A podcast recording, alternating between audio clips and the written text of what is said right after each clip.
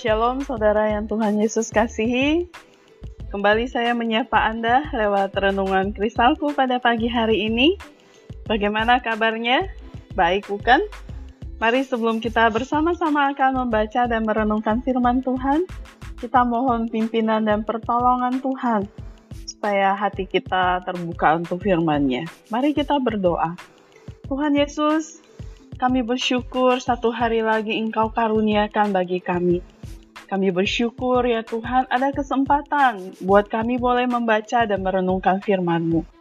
Tuntunlah kami Tuhan untuk menyelami lebih dalam lagi isi hati Tuhan, sehingga kami boleh menjadi pribadi-pribadi yang karakter kami terus dibentuk oleh Tuhan, yang hidup boleh menyenangkan hati Tuhan. Kami akan membaca dan merenungkan firman-Mu. Tuhan, tolong kami supaya kami dapat mengerti dan beri kami hati yang taat ya Tuhan untuk melakukan firman-Mu di dalam hidup kami.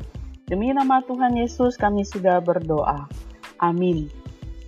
Pembacaan firman Tuhan pada hari ini dari kitab Ayub pasalnya yang ke-38, ayatnya yang pertama hingga ayatnya yang ke-18. Demikian firman Tuhan dengan judul perikop kekuasaan Tuhan di alam semesta. Maka dari dalam badai Tuhan menjawab Ayub, Siapakah dia yang menggelapkan keputusan dengan perkataan-perkataan yang tidak berpengetahuan? Bersiaplah engkau sebagai laki-laki. Aku akan menanyai engkau supaya engkau memberitahu aku. Di manakah engkau ketika aku meletakkan dasar bumi? Ceritakanlah kalau engkau mempunyai pengertian.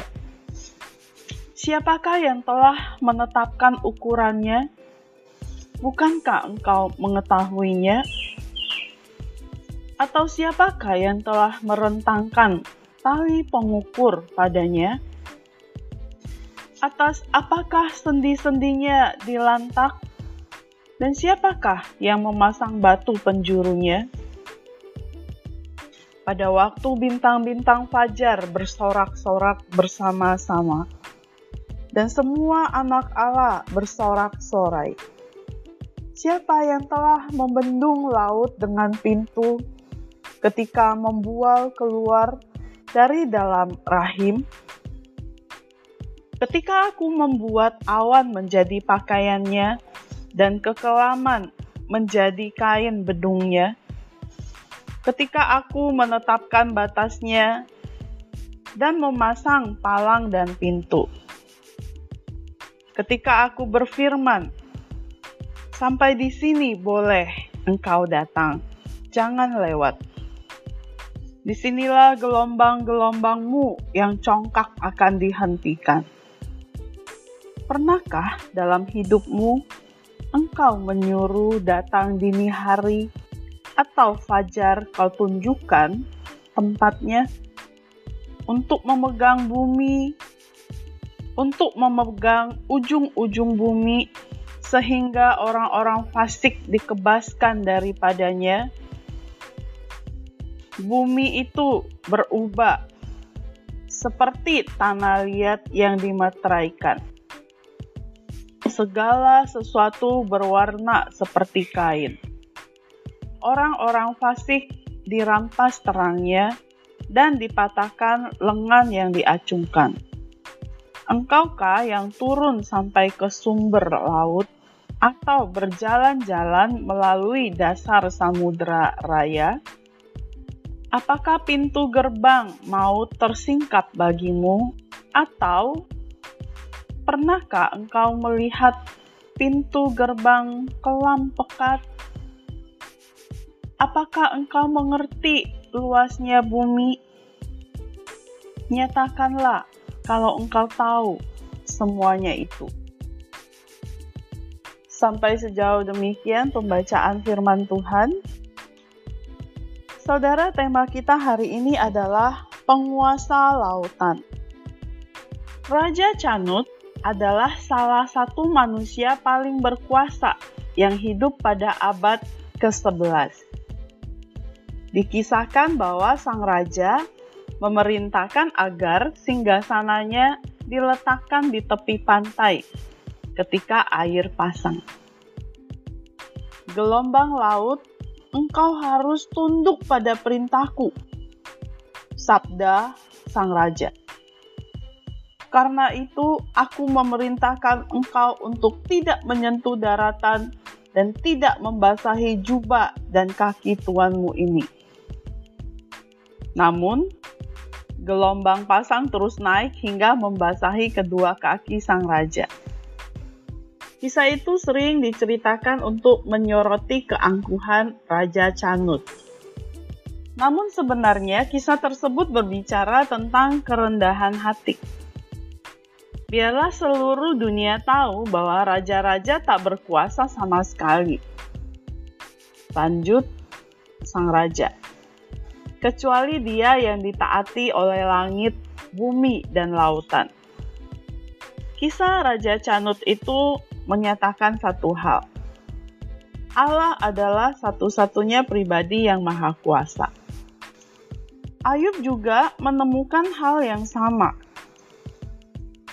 Kita semua sangat kecil jika dibandingkan dengan Allah yang meletakkan dasar bumi.